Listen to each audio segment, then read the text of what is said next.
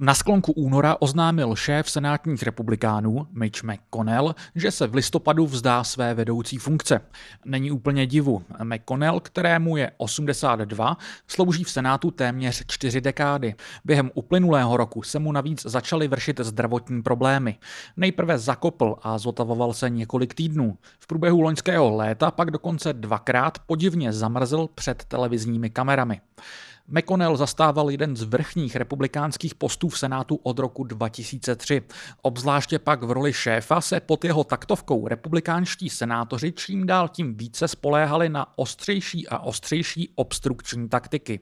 Ty se nejsilněji projevily ke konci vlády Baracka Obamy, kdy McConnell zablokoval hlasování o Obamově nominantovi na uvolněné místo k nejvyššímu soudu. I díky McConnellovi tak mohl následně Donald Trump jmenovat hned tři nejvyšší soudce. Trump s McConnellem tak zásadně ovlivnili směřování soudu, důsledky čehož jsme mohli sledovat například před dvěma lety skrze dramatické zvrácení interrupčního precedentu. Současné zpřísňování interrupčních zákonů napříč spojenými státy je nutno přičítat stejnou měrou Trumpovi i McConnellovi. Tito dva muži se přitom zjevně nemají příliš v lásce. Oba jsou bezskrupulózní pragmatici, kterým jde hlavně o to, aby republikáni, respektive konzervativci, vyhrávali. Oba si ale zjevně vítězství představují jinak. A jestliže Donald Trump hrozil během kampaně daleko radikálněji otočit kormidlem republikánské politiky, byl to právě McConnell, kdo ho nejsilněji držel v zajetých reganovských kolejích.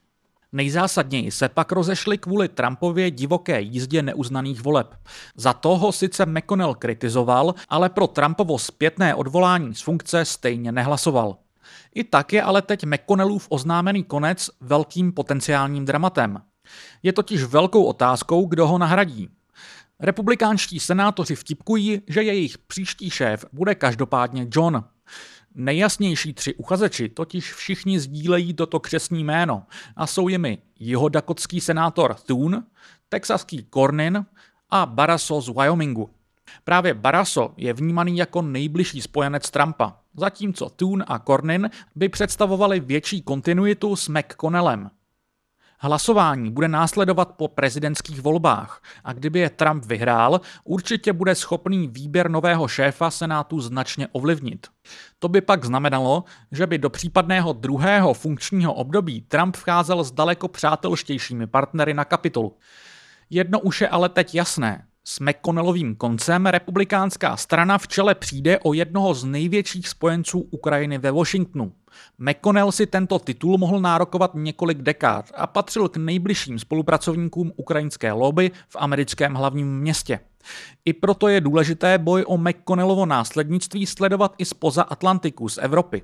Jsou to především republikáni, kteří jsou v otázce pokračující americké podpory pro Ukrajinu s postupujícím časem čím dál vrtkavější. Bez McConnella u kormidla se tento trend může ještě urychlit.